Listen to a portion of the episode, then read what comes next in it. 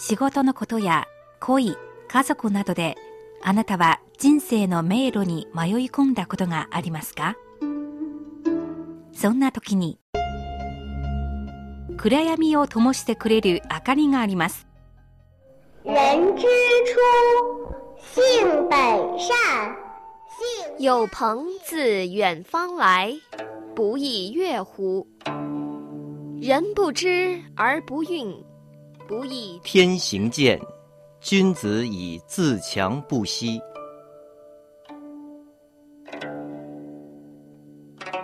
先人の知恵を借りて新鮮なエナジーでリフレッシュしてみませんか？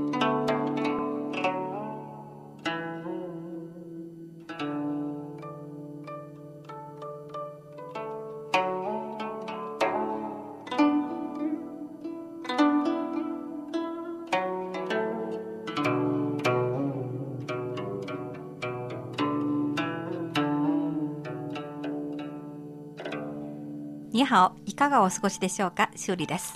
にはご機嫌いかがですか？高橋恵子です。古典エナジー中国の古典や民話などから題材を取り紹介していきます。今回は前回に続き孔子が開設した塾弟子の中の有名人孔子と弟子の問答など孔子塾の真相に迫ります孔子が開設した塾は完全に私立なんですが、合わせて3000人の弟子がいたとも言われています。まあ、この規模は私塾というより大学並みですよね。そうですよね。そうなると孔子は教授兼学長になりますね、ところで高橋さん、うん。孔子塾に入るために学費がいると思いますか？やっぱいると思いますけど、だって、あの、孔子はずっと諸侯の士官になろうと思っていたんですけど、それはうまくいかなかったんですよね。はいということは、あまり裕福ではなかったと思うので、やはり学費を徴収したのかなと思っています。それにもし、孔子がいらないと言っても、学生としては何らかの形でお礼をしたいって思いますよね。はいあの、でもそもそもこの春秋時代のお金ってどんな感じだったんですか？そうですね孔子塾に入るためには多少学費がいります、うん。えそれはお金ではなくてお酒や干し肉などの現物でしたあ、中国では昔よくお酒や干し肉をお土産に送り合ったりしてましたよね。はいでも、学費としては相当安いんじゃないんですか？そうですね。だから、孔子の弟子には前回の番組でご紹介した随一の秀才、眼界をはじめ、貧乏な家の人が大勢います。うん。だからこそ、いっぱい優秀な弟子が集まってきて、今日までこれほど大きな影響を及ぼしてきました。なるほどね。古典エナジー。今回の番組では前回に続き孔子の最も有名な3人の弟子をご紹介します。前回は眼界を紹介しましたが、残り2人は誰と誰ですか？はい。素人、思考です。うん孔子の弟子たちは人や高校、政治、言語など人によってそれぞれ長けたところが異なります。はい。白は政界で活躍していた人物の一人です。白は、姓は中、名は優、あざ名は白と言います。えーまた別のあざ名はキロとも言いますよね。はいえー孔子より9つ年下です。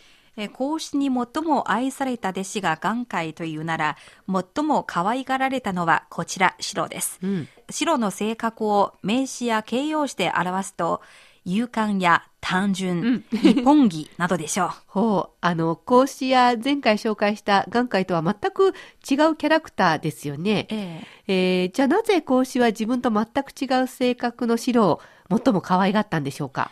この白は貧しい家に生まれ、若い頃は町の暴れん坊でした。はい。孔子と初めて会った時、剣を使い暴力を振るったと言われていまうす。孔子は礼儀で白を感動させました。その後、白は孔子のそばでボディガード的な役割を果たしていました。ほう、儒家である孔子派の中では異色な存在ですよね。なんか愉快な豪傑って感じでしょうか？はい。孔子とは割と年も近いし、一番早く孔子についた人間ですから、弟子といっても、実は孔子の親友のような存在でもあると思います。うん。孔子にはよく叱られますが、逆に孔子に対してずけずけと物を言ったり、言葉を返したりしたことがあります。この白の言動は論語で38回も出てきているんですよね。はい。孔子の弟子の中で後世に大きな影響を及ぼした一人です。まあ、ある意味では論語を人間味豊かに彩るのがこの白の存在ですね。その通りですね。この言葉から白のキャラクターが少し垣間見られると思います。願わくは、シャバ、異宮で、法友と共にし、これを破りて恨みなからん。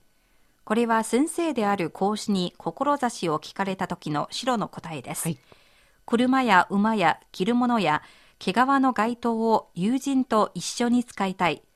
それらがボロボロに使われたり壊れたりしても全然気にしませんと。うん。なんか男気があってなかなか頼もしいですね。ええ友達との関係を重視して自分が持っている財産を他人と分かち合いたい。なんかこれ友達としては最高の存在ですね。そうですよね。孔子はもともと人々に理解されず、炉の国で軽んじられていましたが、白は師匠を誹謗し、馬鹿にする者たちに奮然と反撃しました。すると、彼を恐れて孔子の悪口を言う者がいなくなったとか、うん。孔子もこう話しました。白が門下に入ってからは、自分は悪言を耳にしなくなったと。なるほどね。あの、そのまっすぐさと単純さ。私はなんか三国志の張飛を連想しますけどね。確かに似ているところがありますね。そして壮絶な最後を遂げた点も同じです。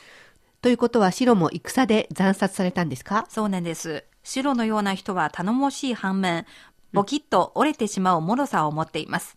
その性格を知り尽くしていた孔子はとても心配して、優のような男はまともな死に方ができないだろうと漏らしたことがあります。あーまあ結局それはなんか予言のように的中してしまったんですか？はい。孔子が心配した通り、白は自分が仕えた A の国で内乱に巻き込まれ、非業の死を迎えました。64歳でした。うん。あの、でも昔の戦乱の時代だったら決して珍しい死に方ではないとは思うんですけど、ただ人とか霊を重んじて教育の普及を行った孔子の弟子の中では人々の印象に深く残る、まあ、独特な存在だったんでしょうね。ええ論語の記述で白のキャラクターや言動はとても身近になって生き生きとしていますね。うんきっと歴代には白のファンが多くいるのではないでしょうか。続いて、孔子のもう一人の皇帝、思考をご紹介したいと思います。はい。思考。前回、眼界をご紹介した時にも出てきましたよね。はい眼界は1を聞いて10を知る。思考、自分は1を聞いて2を知ると話したことがあります。思考はあざなです。生は淡木、名は死です。A の国の裕福な商人の家に生まれました。孔子より31歳年下です。思考も先ほどご紹介しました白と同じように孔子の弟子の中でいささか異色な存在です。はい。頭が切れて弁舌が達者です。うん。これだけなら孔子の弟子には他にも口達者な人もいますが、ええ。その出身の影響なのでしょうか、詳細にとても優れていて、ほ自分が得意の弁舌を持って財を成していました。う。うん。貧しい弟子が多い中、とてもリッチな存在です。素晴らしいですね。孔子が政治的に失敗して、弟子たちと諸国を放浪した時も、えー諸侯に口添えしたりして、金銭的にバックアップしていたらしいですよね。はい。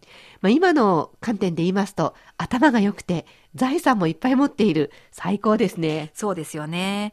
確かに論語では、白に並んで最も登場シーンが多かった一人です。芝仙の著書、四季、中字停止列伝においても、圧倒的に長い記述で紹介されたのは思考です。芝仙の式によりますと、思考は、炉や才の最初を歴任したとも言われていますね。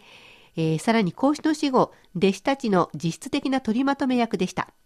孔子の学問を広めるのに大きな役割を果たしました。孔子の弟子の中で思考は学問と実践を最もうまく結びつけた第一人者です。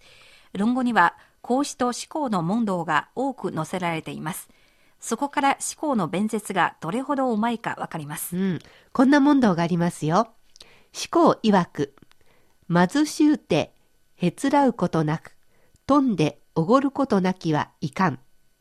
死曰く、かなり。いまだ貧しゅうて楽しみ、飛んで礼を好む者にしかざるなり。これを現代語に訳してみますと、思考は聞きました。うん。貧乏であってもへつらわず、金持ちであってもおごり高ぶらないならばいかがでございましょう。はい。孔子はこう答えました。よろしい。しかし、貧乏しても大善自弱として楽しんでおり、金持ちでも礼を好む者には及ばない。思考曰く、死に曰く、切るがごとく、磨くがごとく、打つがごとく、研ぐがごとし。それ、これを、これ言うか。死曰く、死や初めて共に死を言うべきのみ。これに王を告げて、来を知る者なり。思考は話しました。死教に骨や角を細工する者が切るがごとく、磨くがごとく、玉や石を細工する者が打つがごとく、研ぐがごとし、美しい上にも美しくするようにすると歌っていますが、まさにこのことを言ったものですね。うん。孔子の話です。思考よ、それでこそ初めて共に司教の話ができるというものだ。お前は過去のことを告げれば未来のことを知るものだから。貧乏で人にへつらうことがなく、金持ちでおごらなくともまだ十分ではなく、まだ貧富という境界線を超越してはいません。貧乏でも道を楽しみ、金持ちでも礼を好むようにならなければいけません。これは孔子が伝えようとする思想ですね。はい。えー一方、思考は司教から切磋琢磨という言葉を引用して、孔子の教えを認めた上で、さらにまだ言わなかったことを理解したということですね。ええ過去のことを告げれば未来のことを知る。話の前半をすればもう後半まで分かってくれている。孔子が思考に対する評価もなかなか高いものですね。うん、そして私がちょっと感心したところは、切磋琢磨という言葉の引用です。この言葉は今でも日本でよく使われていて、まあ、磨きの上にもまた磨きをかけるということを表しています。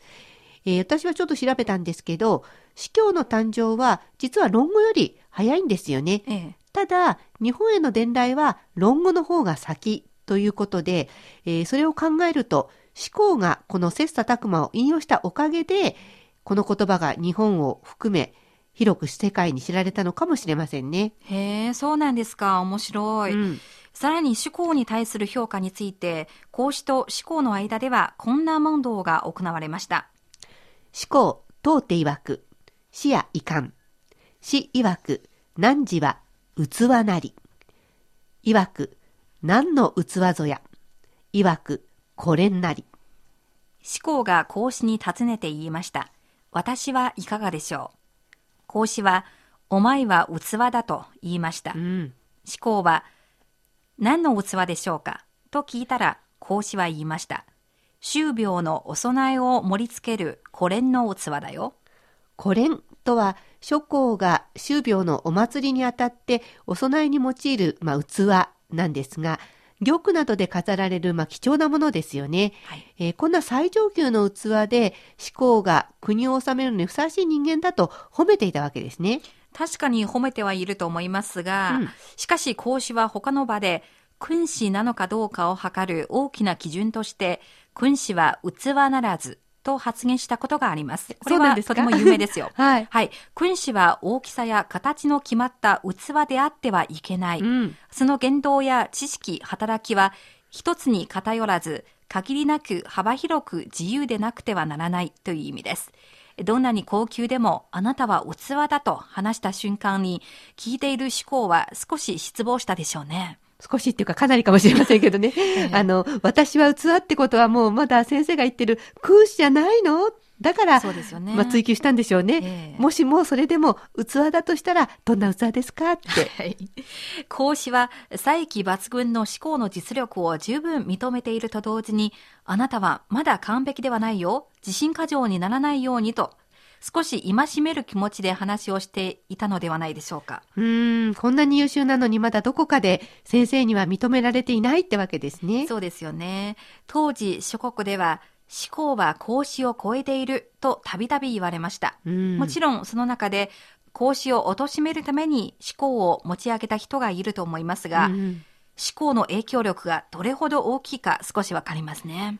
まあこんな話を聞くたびに思考は巧みな例えを用いて孔子を称賛することで反論してたんですよね。こんな言い伝えがありますよ。屋敷の塀に例えるなら、私の家の塀の高さは肩の高さぐらいでしょう。ですから屋敷の中の小綺麗な様子が伺えます。しかしながら格子の家の塀の高さは高すぎて、ちゃんと門から見ないと中の素晴らしい建物や召使いの様子は知ることはできないでしょう。すなわち、私の見解や道読は浅いので、みんなにとって見やすいですが、先生の知識は奥深くて、なかなか全貌が見えず、一般人が伺い知ることではありません。うん。まあ実に弁舌が立つなというか上手だなっていう感じですね。えー、これだけでなく文学や政治、ビジネスなどいくつかの分野で能力を発揮して、まあ、名実ともに孔子の皇帝の一人ですね。はい。このように孔子とその弟子の原稿録である論語は、その伝えようとする思想だけでなく、文学性や物語性もあります。うん、だからこそ、孔子とその皇帝たちの姿やキャラクターは2500年経っても生き生きとしているんですね。なるほどね。前回も紹介した眼界も含めて孔子の最も有名な3人の弟子、眼界、素人、思考を紹介してきましたけど、周さんの一番好きなのは誰ですか？はい、私はやっぱりあの、今回紹介しました、思考なんです。なぜ？政治家であり、実業家でもありますね、うん、お金をいっぱい持っているんですね。まあ、まあ、もちろん多分お金が好きで、これは悪いことではないと思いますよ。はい、少し人間臭さがあって、あ逆にちょうどいいと思います。高橋さんはどうですか？私が好きなのは、前回ご紹介した眼界ですね。えー、お金も地位も求めない、そして若くして死んでしまったっていうのがどうも気になります。番組を聞きのあなた、リスナーの皆さんは一番好きなのは誰でしょうか？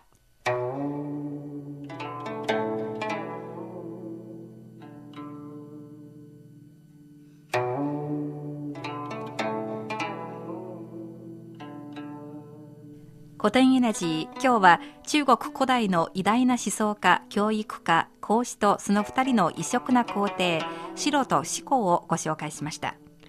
この番組をお聞きになって何かご意見、ご感想がありましたら、ページの書き込み欄でコメントしてくださいね。お待ちしています。古典エナジー、お相手は高橋恵子と修理でした。それでは次回またお会いしましょう。ごきげんよう。